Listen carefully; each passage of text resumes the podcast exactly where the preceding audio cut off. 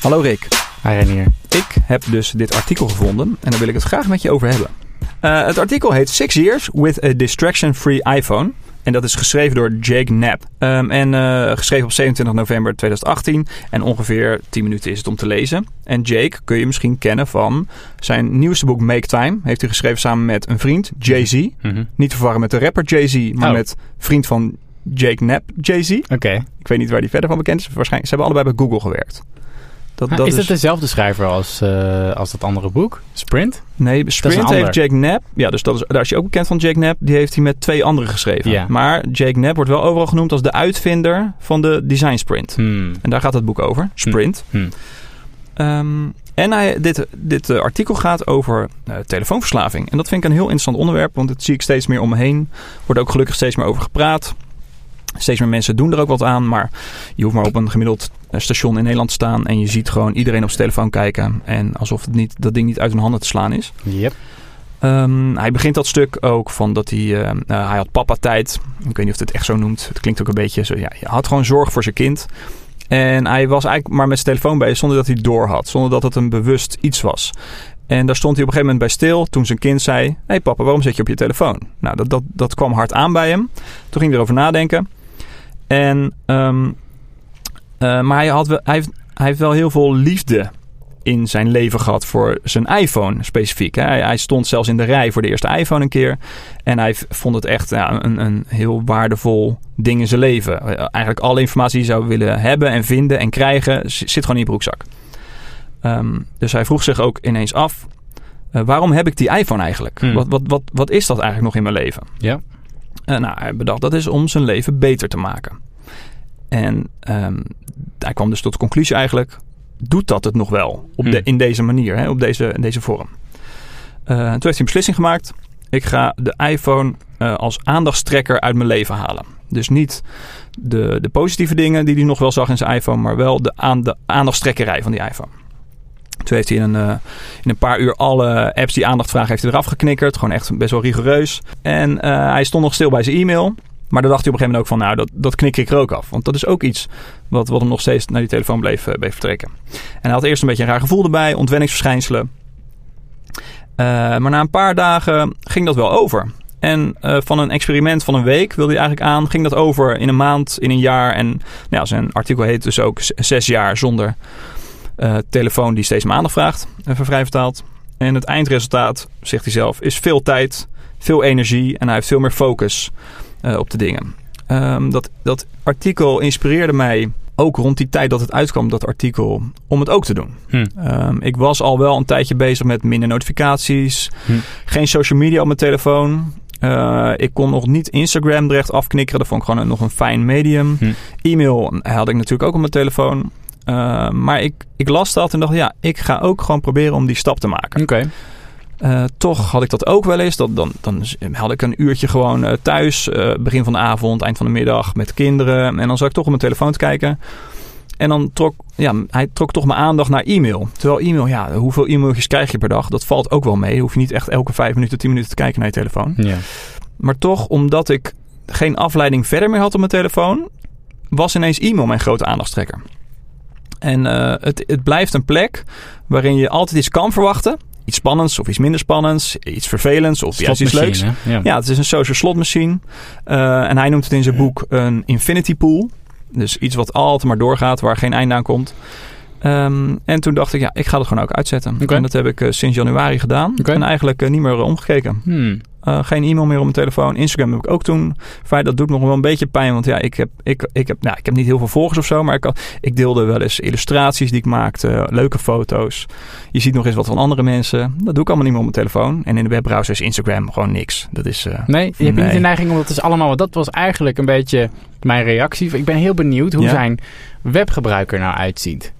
Of die dan, uh, en dan bedoel ik desktop eigenlijk. Dus doet hij, doet hij juist deze dingen wel op zijn tablet? Of doet hij dan wel ja. uh, op zijn op zijn uh, op zijn Mac? Of op wat, wat voor. Ja, ik ben zijn boek aan het lezen. Dus het boek wat hij samen met die Jay-Z heeft geschreven. En daar hebben ze af en toe wat persoonlijke verhaaltjes tussendoor. Mm-hmm. Ik weet niet wie van de twee het nou is. Maar ze, hebben, ze schrijven allebei wel een keer over hun Twitter gebruik. En die ene heeft zichzelf een half uur per dag gegeven. En die ander vier minuten per dag.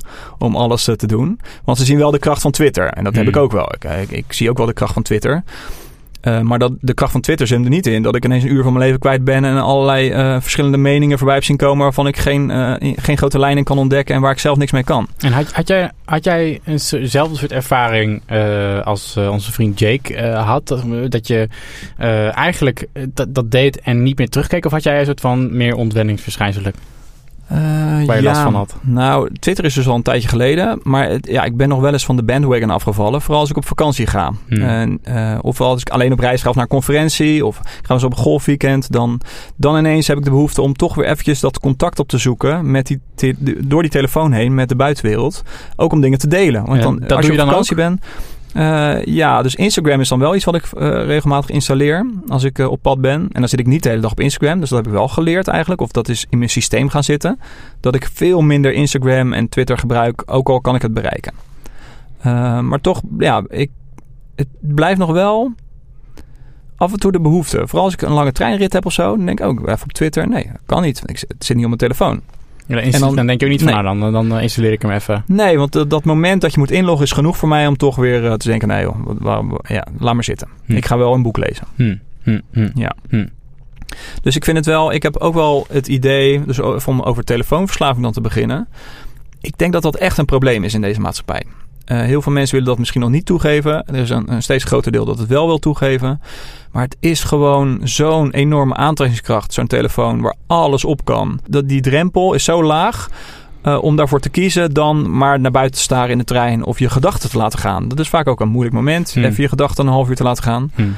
Uh, ja, toch maar gewoon het nieuws weer lezen. Ja, of, of die Twitter of uh, Instagram. Ja, wat hij, wat hij zegt, wat me, uh, want dit, dit, dit kan een perspectief zijn. Dus dat je zegt, nou, ik heb die apps niet meer. En in plaats daarvan ga ik uit het raam staan of een boek lezen. Ehm, nou, dat, dat, dat kan. Maar ik denk dat heel veel mensen toch ook... Ehm, het is niet per se dat je dan al gewend bent aan die prikkels. Dus dat je denkt, nou, ik, hoef, ik, ik, ik, kan, om, ik, kan, ik kan niet meer omgaan zonder die prikkels. Maar wat hij eigenlijk ook zegt in het stuk, wat ik wel tof vond... is dat hij het perspectief ombuigt naar zeggen, nou...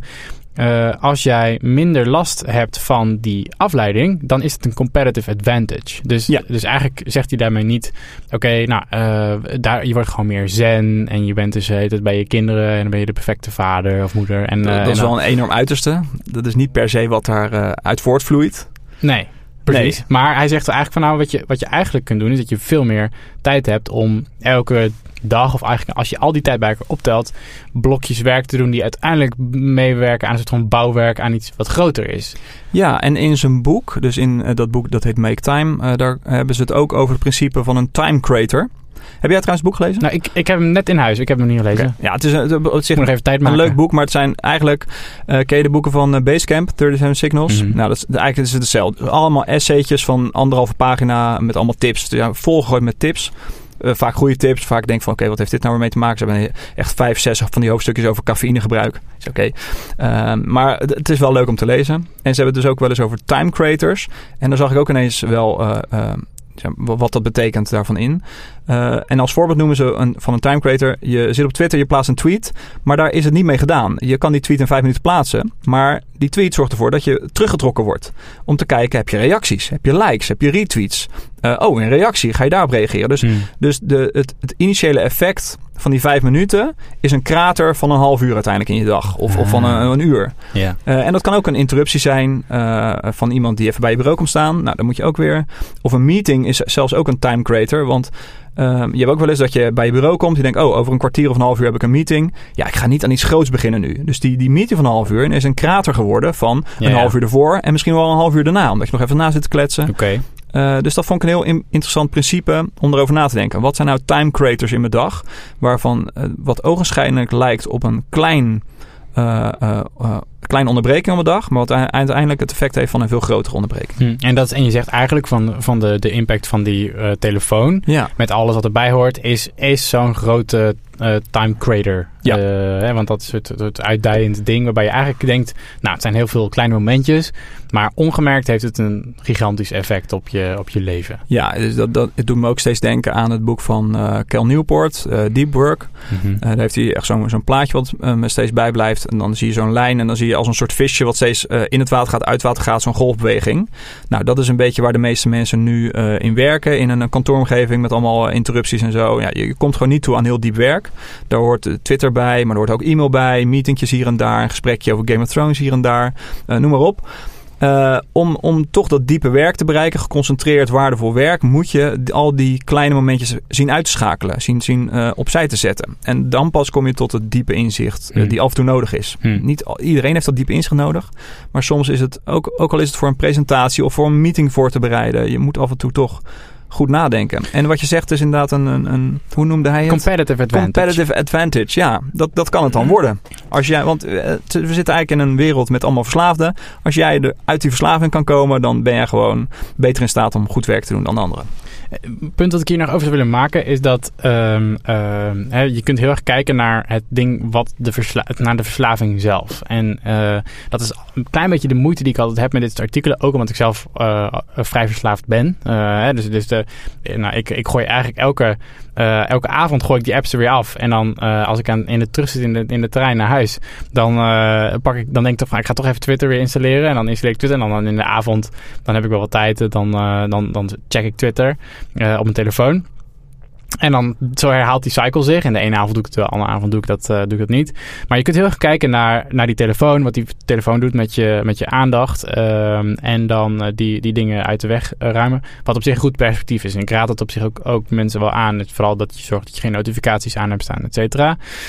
Maar je zou ook kunnen kijken um, naar, uh, en dat is natuurlijk de theorie over hoe overwin je verslaving, is ook om te kijken naar, hey, wat, um, wat kan ik er in de plaats voor doen, waar, zodat ik gewoon helemaal niet meer denk aan die telefoon. Dus um, dat is ook een klein beetje de moeite die ik ermee heb, omdat als je de hele tijd focust op wat je niet mag, uh, ja, dat is veel ingewikkelder dan dat je bezig bent van hoe kun je nou zorgen dat je, uh, dat je bijvoorbeeld langer in de flow blijft zitten doordat je het werk wat je doet, dat het zo engaging is en dat het, uh, dat het je helemaal, op, helemaal in, in zich op, opzuigt, zeg maar. Ja, ik denk dat dat ook met je persoonlijkheid te maken heeft. Ik, bij mij werkt het goed als ik dingen niet mag. Ik ben veel beter in dingen niet doen. Hmm. Qua gewoontes, de slechte gewoontes weggaan, dan een goede gewoonte aanleren of zo. Hmm. Dat, hmm. ja, dat werkt bij mij beter. Ja. Ja, dat is, een, dat is een interessant. En ik, dus ik, wat ik heel tof aan het stuk vond, is eigenlijk dat hij afsluit met een hele lijst van hele praktische dingen die je gewoon uh, vandaag kan doen.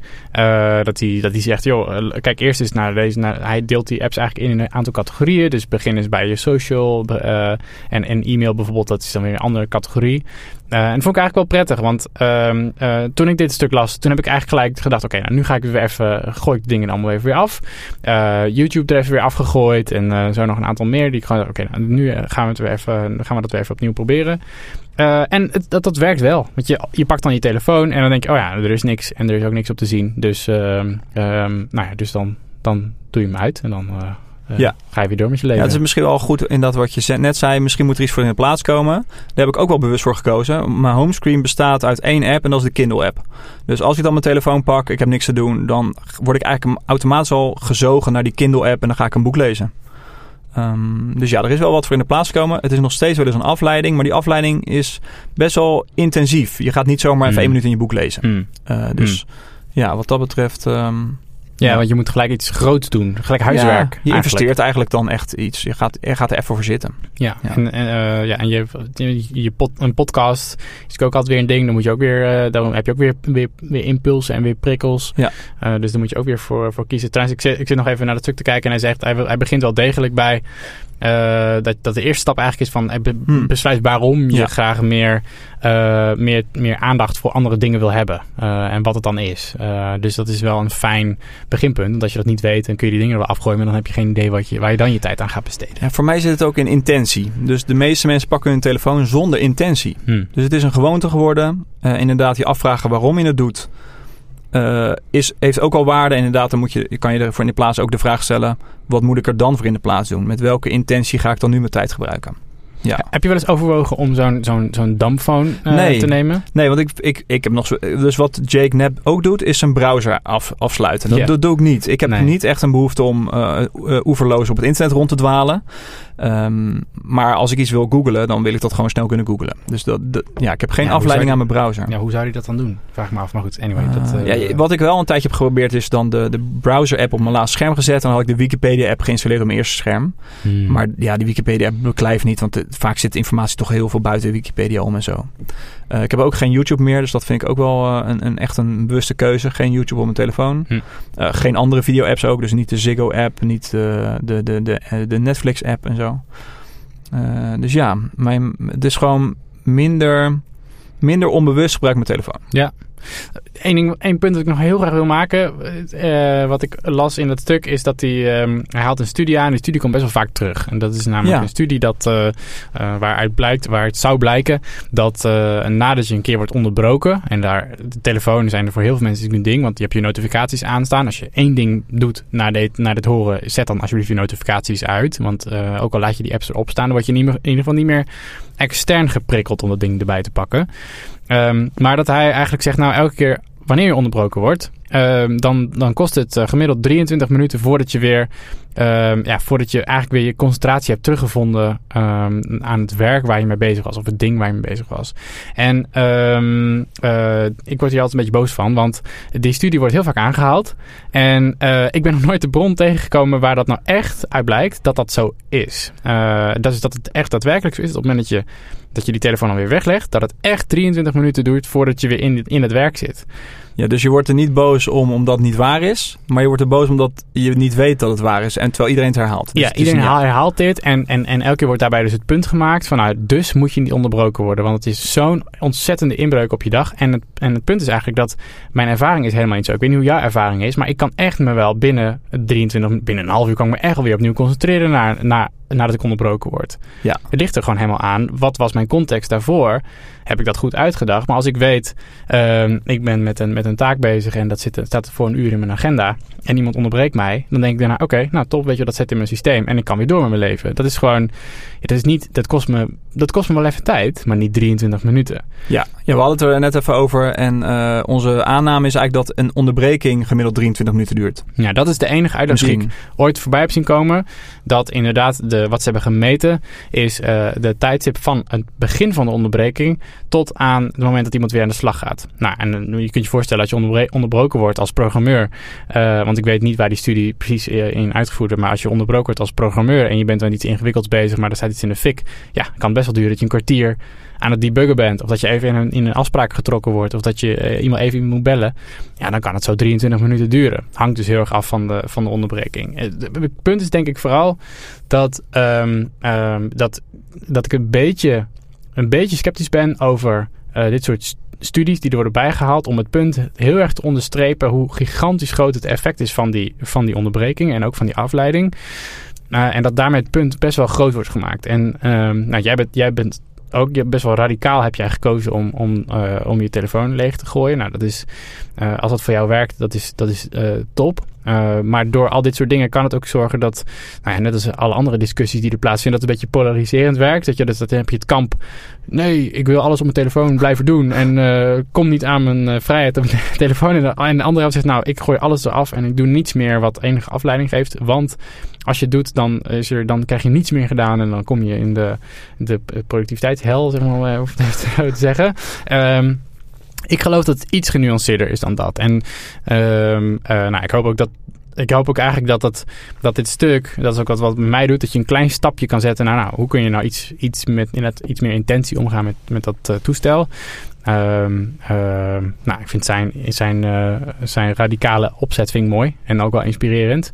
Uh, maar laat het je vooral niet ontmoedigen en dus dat je vervolgens niks, niks meer doet. Dat je niet, dat je er, dat je denkt, nou weet je, dit is voor mij te extreem, dus ik doe niks. Dat is ook niet wat hij zegt. Hij zegt ook begin klein en haal eruit wat, uh, wat voor jou werkt. Ja, dat vind ik mooi. Mooie afsluiting. Uh, dat zou ook een beetje mijn tip kunnen zijn. Dus uh, denk even na over uh, wat je hiermee kan. trek het uiteraard niet in het extreme. Um, maar uh, even goed nadenken over waarom je nou een telefoon hebt, wat die met je doet en op welk moment je hem bewust en onbewust gebruikt. Dat kan een heel stuk helpen.